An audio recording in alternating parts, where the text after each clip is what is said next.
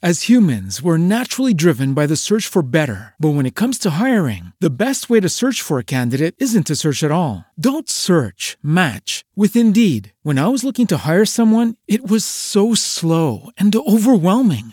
I wish I had used Indeed. If you need to hire, you need Indeed. Indeed is your matching and hiring platform with over 350 million global monthly visitors, according to Indeed data, and a matching engine that helps you find quality candidates fast. Ditch the busy work. Use Indeed for scheduling, screening, and messaging so you can connect with candidates faster. And Indeed doesn't just help you hire faster. 93% of employers agree Indeed delivers the highest quality matches compared to other job sites, according to a recent Indeed survey. And listeners of this show will get a $75 sponsored job credit to get your jobs more visibility at Indeed.com slash podcast. That's Indeed.com slash podcast. Terms and conditions apply.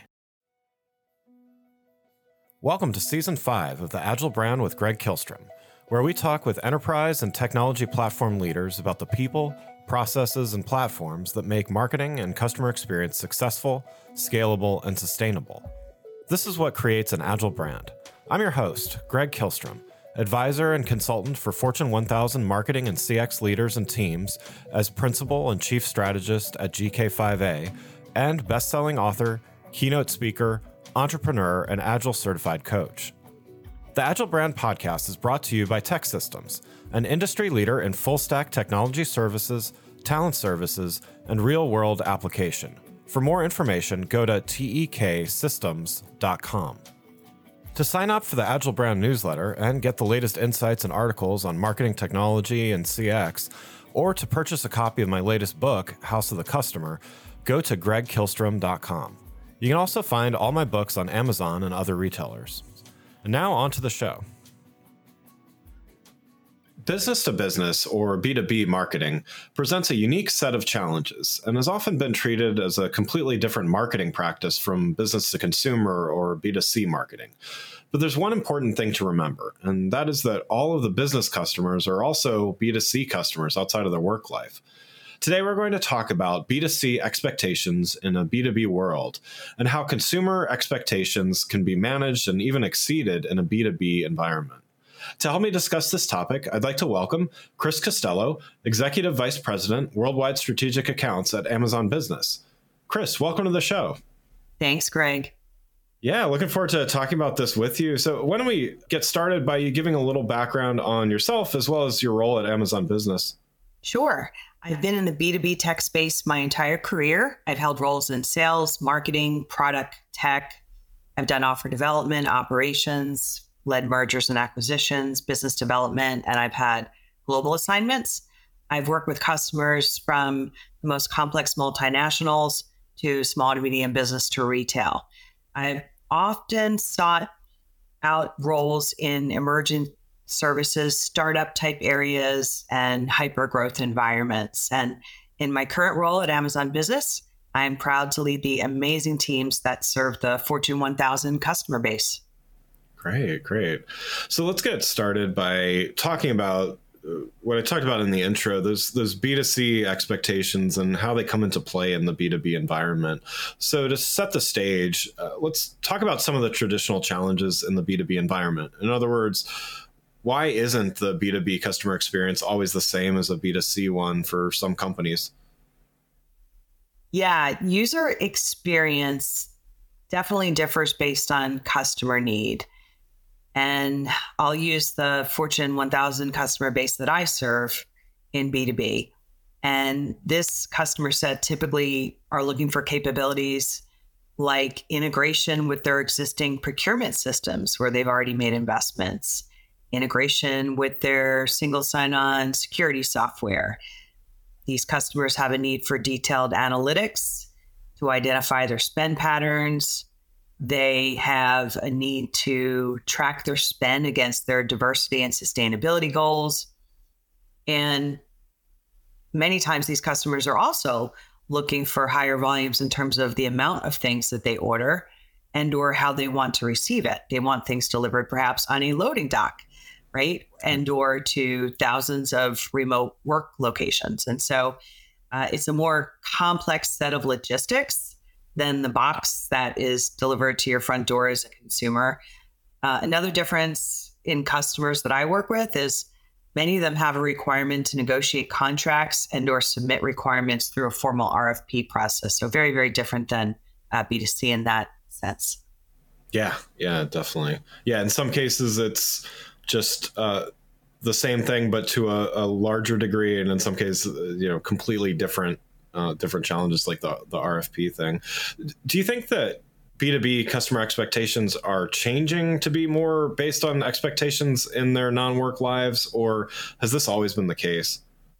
I have observed B2B customers having a higher bar for simplicity and speed, you know, especially over the last couple of years with COVID, with supply chain constraints, and with working from anywhere. And, you know, our experiences in our personal lives with innovation advancements have made our lives easier, right? And I think about I buy things from a mobile app. I get, you know, my delivery in a couple of days from many of my consumer experiences. I love the prepaid shipping return labels. Mm-hmm. That is, you know, something that is valuable to me. Um, the fact that people are getting their groceries and dry cleaning delivered to their homes, uh, the ability to print stamps online, pay bills and access their statements online. Uh, the fact that you can view your home from your security camera from your mobile device while you're on vacation. So I speak with many customers in business who desire this, but they have this challenge of having, you know, many, many complex needs and suppliers where they're looking to help them with consolidation. Um, they're looking for access to a, a wide selection of products across categories.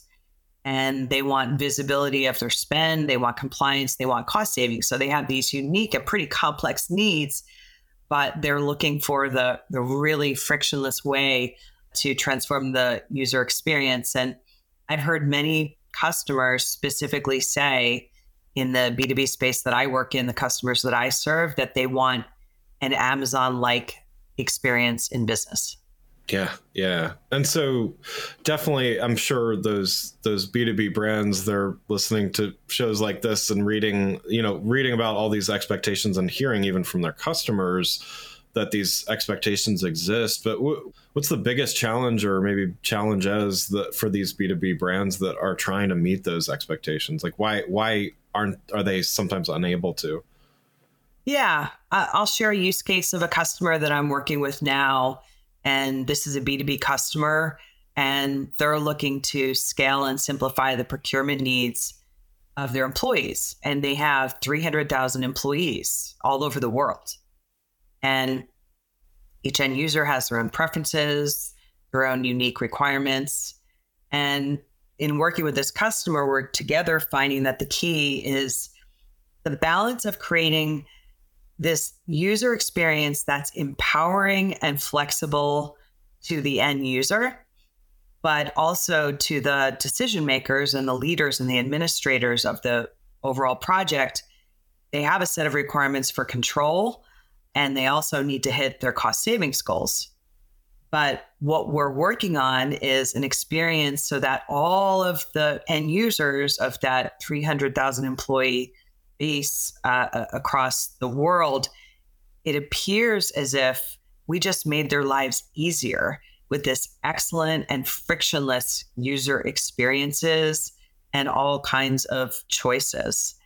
And what my team spends time on is working with customers to make their end user experience fric- frictionless. And you know, part of that is you know seamlessly integrating with the day to day tools that these employees are using and the processes that they're they're used to uh, interacting with on a day to day basis, so that they don't have to learn something new or slow down productivity. And what we're finding is that we're able to meet the you know, the control goals, the governance goals, the cost savings goals, and at the same time creating this frictionless user experience. And you know, long uh, are, are, the days where I'm using procurement as an example here, but lo- you know, long gone are the days where procurement you know wants to come down with the hammer and make things hard for employees to do business because it just slows down results and ultimately affects the top and bottom line numbers. Before we continue, let's take a quick break. If you're like many marketing leaders today, you're inundated with a need to improve the customer experience across an increasing number of channels and touch points, all while ensuring your team is performing well, innovating, and continuously improving. So, how do you find the time to determine what's next for you, your team, your brand, and your customers? My company, GK5A, can help. Whether it is advisory services, evaluation of marketing technology platforms and solutions, or digital agencies and implementation partners, or assistance with creating strategic roadmaps and prioritization of efforts. We've done it all and served as an ally to Fortune 1000 brands and industries like financial services, healthcare, consumer electronics, professional services, and more. You can learn more about these services and contact us at www.gk5a. That's www.gk5a.com. Now let's get back to the show and so you, kind of touched on this, but you know, I, I wonder speaking on the the flip side of the the challenges, what do you think is the biggest opportunity for a brand to pull ahead of its competition? I mean, I, am sure lots of B2B brands thinking about this, um, some taking different sets of steps to do that. But you know, what, what's a what's one of the biggest opportunities for a brand to pull ahead when it comes to meeting these expectations? My advice is to work backwards from customer needs and to be hyper focused on the 360 customer lifecycle where you're making it almost irresponsible not to do business with your company and create a solution that's going to transform the user experience. Find a way to accelerate your cycle time and your SLAs. Of course, you know, not sacrificing any quality to do so, but to get the product or the service into the hands of your customer fast. And look at things like, well, how can people search for information on my business? Is your website intuitive? Do you offer chat 24 7? Do you offer free returns if you're in a physical goods business? Can customers interact with you seamlessly, whether it be physical or virtual? I recently had this telemedicine experience, and I think it's transformed the lives of many people to be able to pop onto a Zoom call speak with a doctor, get a diagnosis, and then get a script delivered to your home. And yeah. flipping back to business, you know, let's say you're interacting with customers who issue requests for proposals, RFPs. Do you have an automated intake process for that? And or are you integrated with some kind of reverse auction software platform that customers can er- interact with? Those are some examples. Yeah, yeah, definitely. So Amazon is known for its commitment to customer service and the customer experience. And so many of us Prime members, myself included, uh, know it for how it transformed customer expectations and really that experience of, of e-commerce. You know, it really changed the game there. So there may be some out there less familiar with Amazon Business, though. So um, there are certainly differences between B2B and B2C, as we discussed. But what are some of the benefits for Amazon to have both of these parts of the business and, and keeping them distinct as well? Yeah. At Amazon Business, the early part of our journey was building on and expanding on our B2C learnings where we began initially in serving the SMB space, the small and medium business customer. As if you think about it, the user experience may not be too far off from how a consumer buys. And from there, we took those learnings and over time, we pivoted and we now scale to serve the most complex large enterprises, government customers. And today we're serving 6 million customers of all sizes and industries. And you know, taking that journey and those learnings allowed us to provide customers that familiar user experience in the consumer space, but then apply it in a little bit of a different way to serve business customers and scale over time. Yeah, yeah. And so could you elaborate a little bit on that maybe and you know talk about how Amazon business is able to leverage and, and learn from the consumer side? Like what what are what are some examples of that? Sure. So similar to offering vast selection, you know, so many different types of, you know, products uh, that you can choose from, competitive pricing, and then of course the fast free shipping that we're known for for our prime members. Uh, we carry a lot of those learnings onto the business side. And we also offer a similar user interface and a mobile application. And think about it, much of our selection in our consumer business is also in demand for business customers. So, like school districts that we serve, they need books too. You know, corporate customers that we do business with, they need keyboards and monitors just like consumers do, but often in uh, larger quantities. So, while B2B customers have specific needs beyond just selection, it gets, you know, a little bit more complex in that, you know, they need additional reporting, additional billing, et cetera. But another example that's similar in the B2B and B2C space is we have customers that are looking to meet goals around diversity and sustainability spend.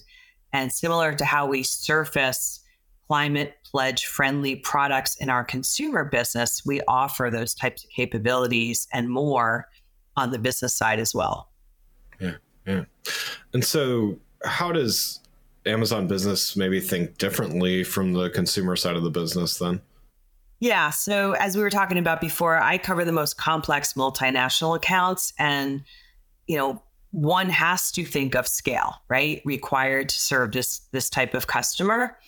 And one one thing that I, I would use as needing to think differently is the customer service associates that support our Amazon business customers typically are going to handle more complex challenges like invoice reconciliation of a multinational corporation with many locations around the world.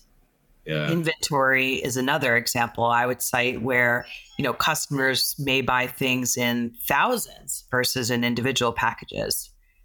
On the business side, uh, we offer professional services and we also offer API integration with customers' procurement systems. And finally, we tailor our solutions to the needs of certain verticals. We found that, you know, working with different industries such as healthcare, financial services, retail, and government industries all have a very unique set of requirements. Yeah, yeah.